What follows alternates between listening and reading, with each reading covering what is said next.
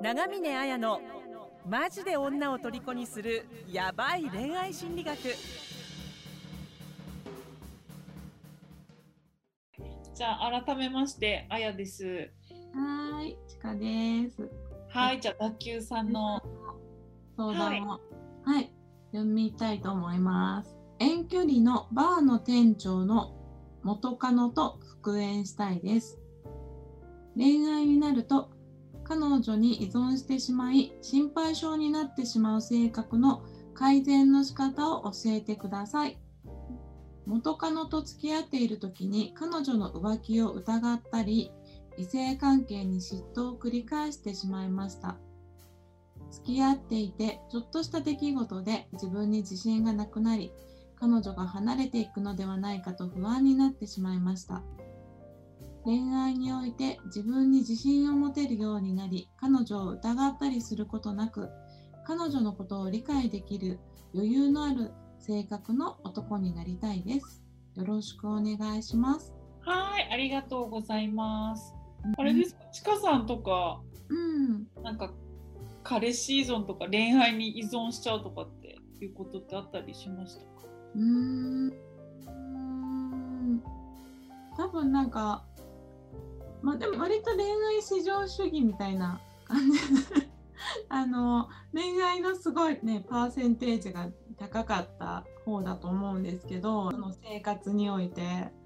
でも多分根はさっぱりしちゃってるんでうんなかなかそこまではないかもしれないですね。なんかまあ、まあ、ね誰でも嫉妬するし、まあ、分かる部分もありますね。言えなかったりは。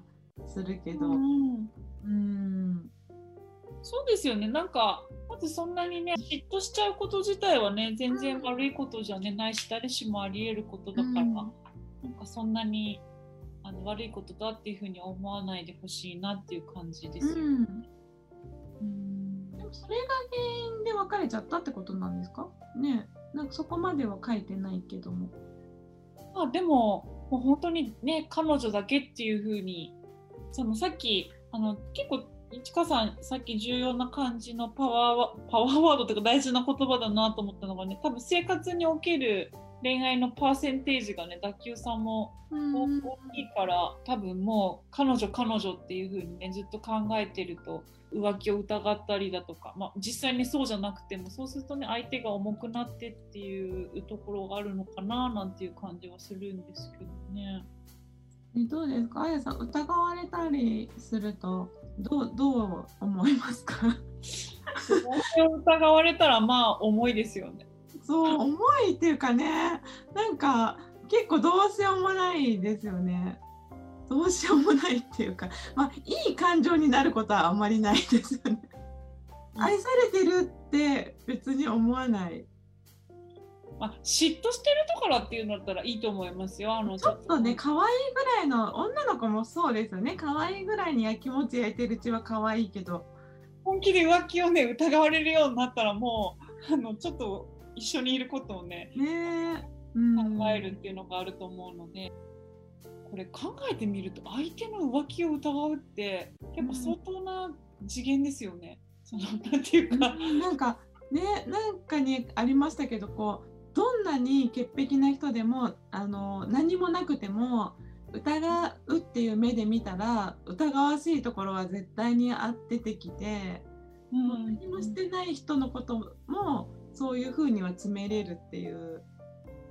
あだってもうね事実どん何でもできるっていうかそんな止めようと思っても逆に止めれないと思います。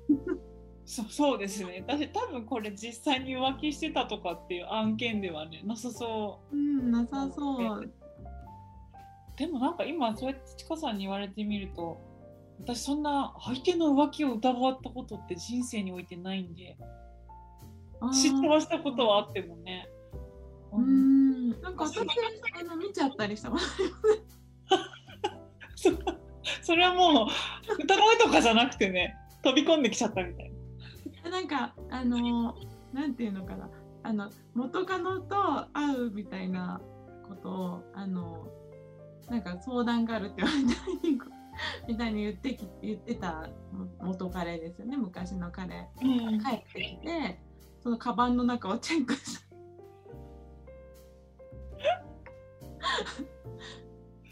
う。んチェックしたら写真があったところ。チェックしたらコンドームが出てくる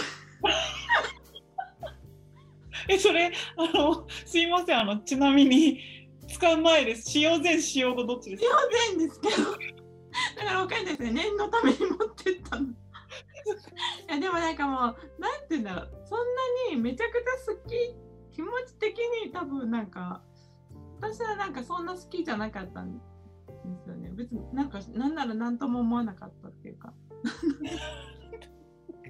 まあ、だから、あの、めちゃくちゃかなら見えない気気もする逆に。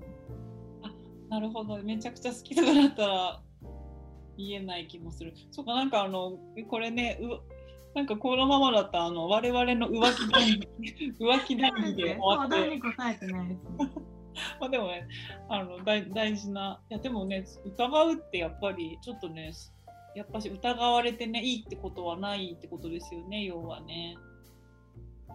なるほど。で、あ、そうですね。で、あの、なんかちょっとこれ私が思ったのが、恋愛依存しちゃうとかね、その疑っちゃうっていうところから自信を持てるようにうんなりたいとか、まあ余裕がね、ある人になりたいっていうことなんですけど、うんなんか私これに対しては2つぐらいお伝えできることがあるかなと思って、まずあの安心できる関係性を増やすっていうのがすごい大事かなと思ってこのコミュニティとかもそうだと思うんですけど、うん。なんかこう弱音とかうん。恋愛の悩みとかをこう話せるあの人間関係とかコミュニティがあのあるっていうこと。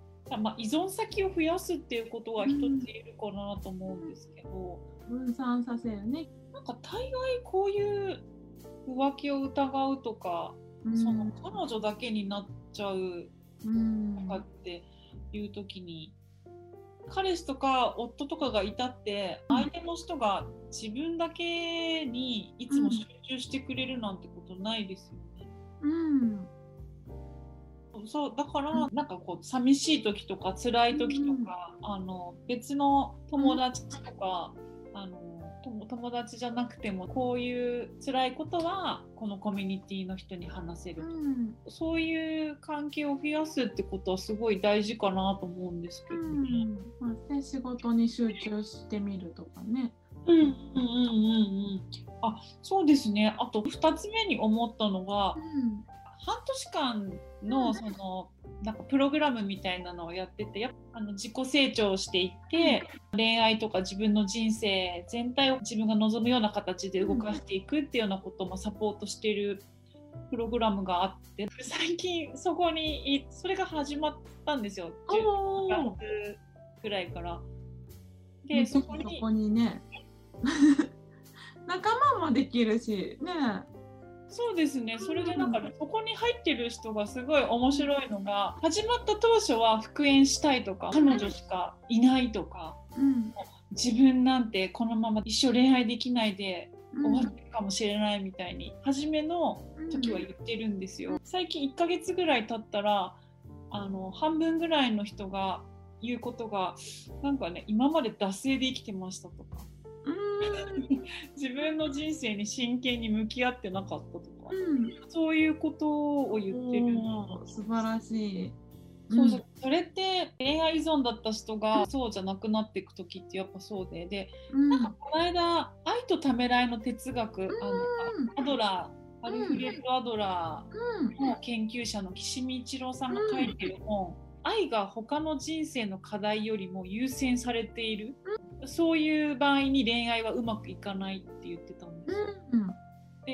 さっきなんかちかさんもね生活における恋愛のパーセンテージがとかって言ってたんですけど、なんかいきなり解説者みたいになっちゃうんですけど私でなんか人生における領域っていうのでなんか人が人生においてこの領域の全体を生きていると幸せと感じますよっていうのがあるんですけど、この図によるとやっぱ、人生を彩ってるものって恋愛だけじゃなくて、うん。あのうん。社会への貢献とか、うん遊びとか楽しみあと自分が成長してるっていう学びだったり、でまあ、もちろん恋愛関係っていうのもあるし、あと家族との友人との関係。うん。で健康あと金銭関係。でさっきちかさんが言った仕事に集中する、うん。ここがやっぱ人間、この全体を生きてるとうん。あの幸せ度が高いっていう時に恋愛に依存的になってる人が自分の人生を見直した時に惰性で生きてましたっていうのって他のこの今言言った領域を生きてないからっていうことなんですよね。だからあシンプルにあの他の自分の人生の仕事とか、うん他のことに集中するっていうことじゃないそこがうまく実はいってないんじゃないのかなっていうか。うん確かにね他が何もなかったらまあ恋愛しかなかったら 恋愛にね依存しちゃいますよね。うーんそうですよねだしなんか恋愛って手っ取り早いと思うんですよね。うん手っ取り早いしなんかまあね大事だからあの恋愛がそう存在するわけですけどって言うんだろうね。確かに誰かと関わるからいろいろ成長していけるとか人生豊かになるっていうなんか恋愛大事なんだけどドキドキとかねなんか愛されてるって感じになるともうそれで大丈夫なんだみたいになってね、うんなんか依存的になってっちゃうってのあると思うから惰性で生きないでうん。他の仕事とか自分がね成長するために何かやってるかとかなんか他の楽しみとかが充実しているかとかねそういうところをなんか見るってすごい大事なんじゃないかなって、勉強になりますね。そうですね。なんか私これ大体みんな他が充実してないんです。よだから惰性で生きてる。ねその講座を受けたらこう学び実行啓発がね多分こう満たされるじゃないですか。そうですねだから結構あの新しい情報を入れるっていうのもすごい大事だからサロンとかでものこういう対談とか聞いてもらうとかでも全然いいと思うし、ね、いろんな学びとか増やすっていうのも大事じゃないかなねと、なんかやっぱ知的なねあの知的好奇心っていうかうんなんか満たしてる時にまあすごい満足感はありますよね人って。うん。新しい情報が入ってくるとうん。脳が活性化するみたいですよ。あでも分かります。なんか私もなんか YouTube とかも見てなかったんですけど結構あの実行してるあのいろいろやってみてる。12時間断食とか。えでそういう新しいこと始めるとめっちゃ楽しくないですか？そうそうそうそう楽しいしあなんかこれで調子がいいとか自分でもね筋トレとかもやってるしそうだから。健康面とかも。うんうん。うん。脳がねその成長とかに向かっていく時ってやっぱ運動もうん。新しいことに取り組んでできてる感覚っていうのも大事だから、うん多分脱臼さんね生活が惰性なんじゃない惰性なん。じゃな惰性になってないかね絶対。うん。見直しな方がいい。やっぱそうですね。こうなんか浮気疑っちゃうとかってもう本当余計なことだから。いやだって浮気疑う暇ないよ。疑う暇がないっていうか、まあ、浮気彼女がしてたとしてもそれで疑ってそれを問い詰めたところで別にいいこと一個もないんだから。うん。いや本当ですよね。うん。うんだだから浮気やめるっていうよりはどっちかっていうと確かに。たとえ浮気したとしてもねそれ責めたところでもうどうにもなんないです。どうにもならない。別に本当いいことないから。うん。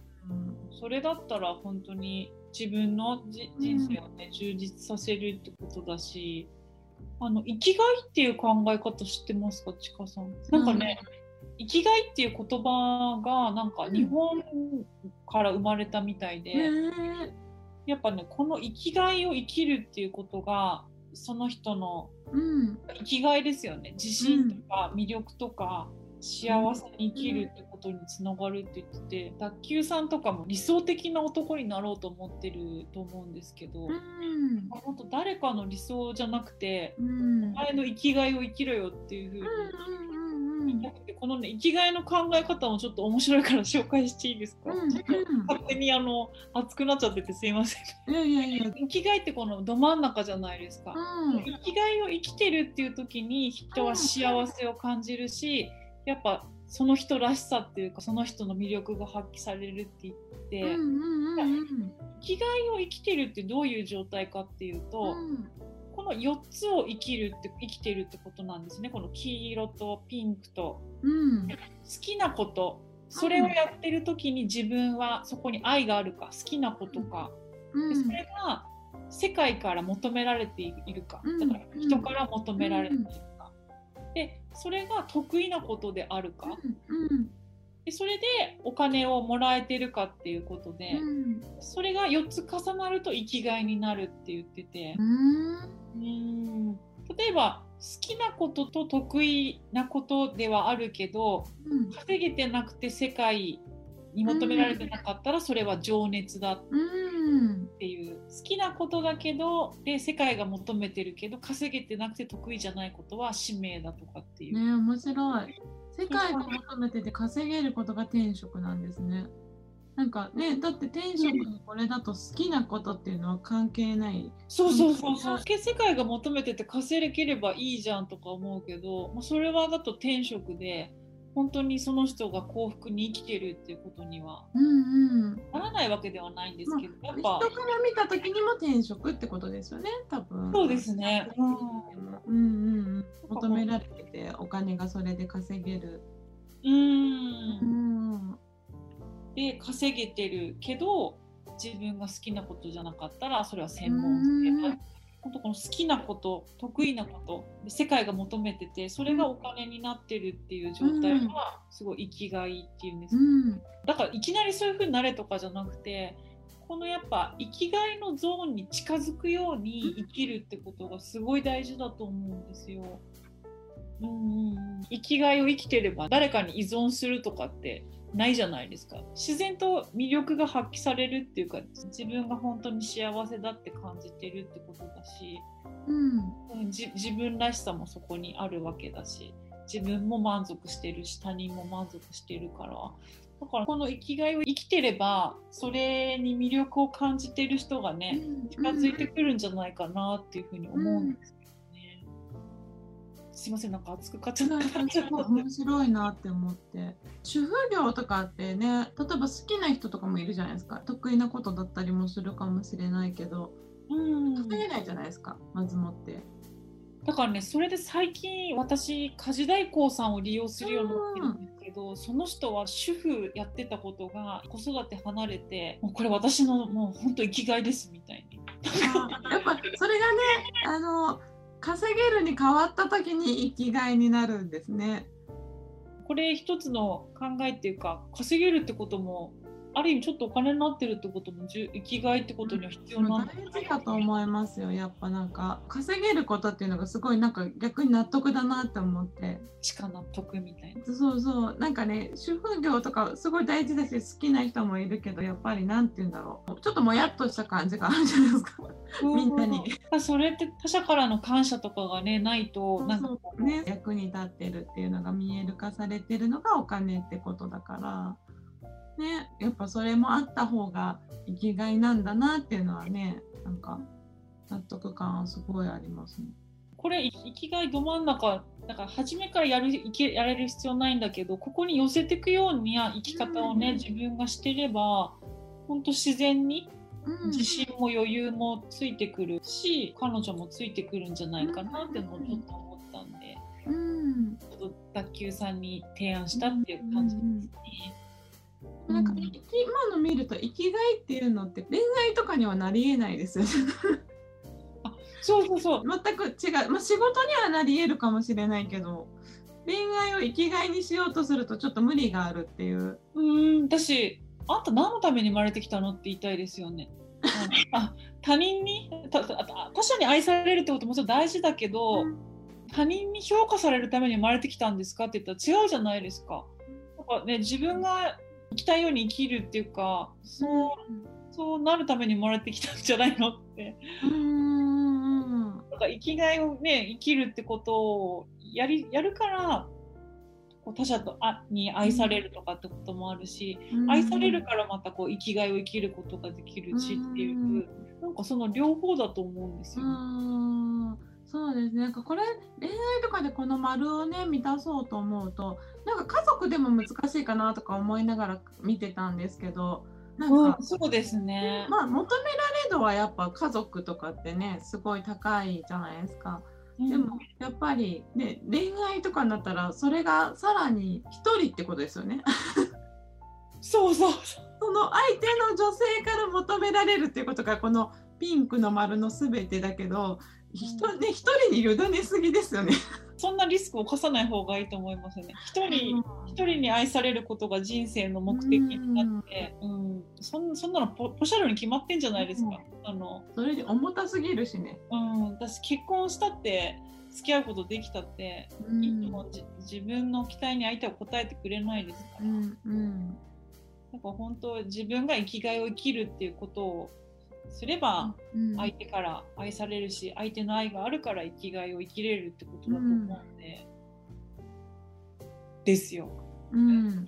なるほど。うん、まとめると脱臼さんにはあのだから関係性を増やすことですよね。依存先を、うん。彼女だけにね求められている人生ってすごいきついことだし、だからね分かち合える仲間を増やすってことプラスあの生きがいを生きるってことをしていけばあの、うんうん彼女依存から自信が持てるように余裕が出るようになると思うので、はいっていう感じですかね。はいじゃあ以上脱臼さんへのご回答になりました。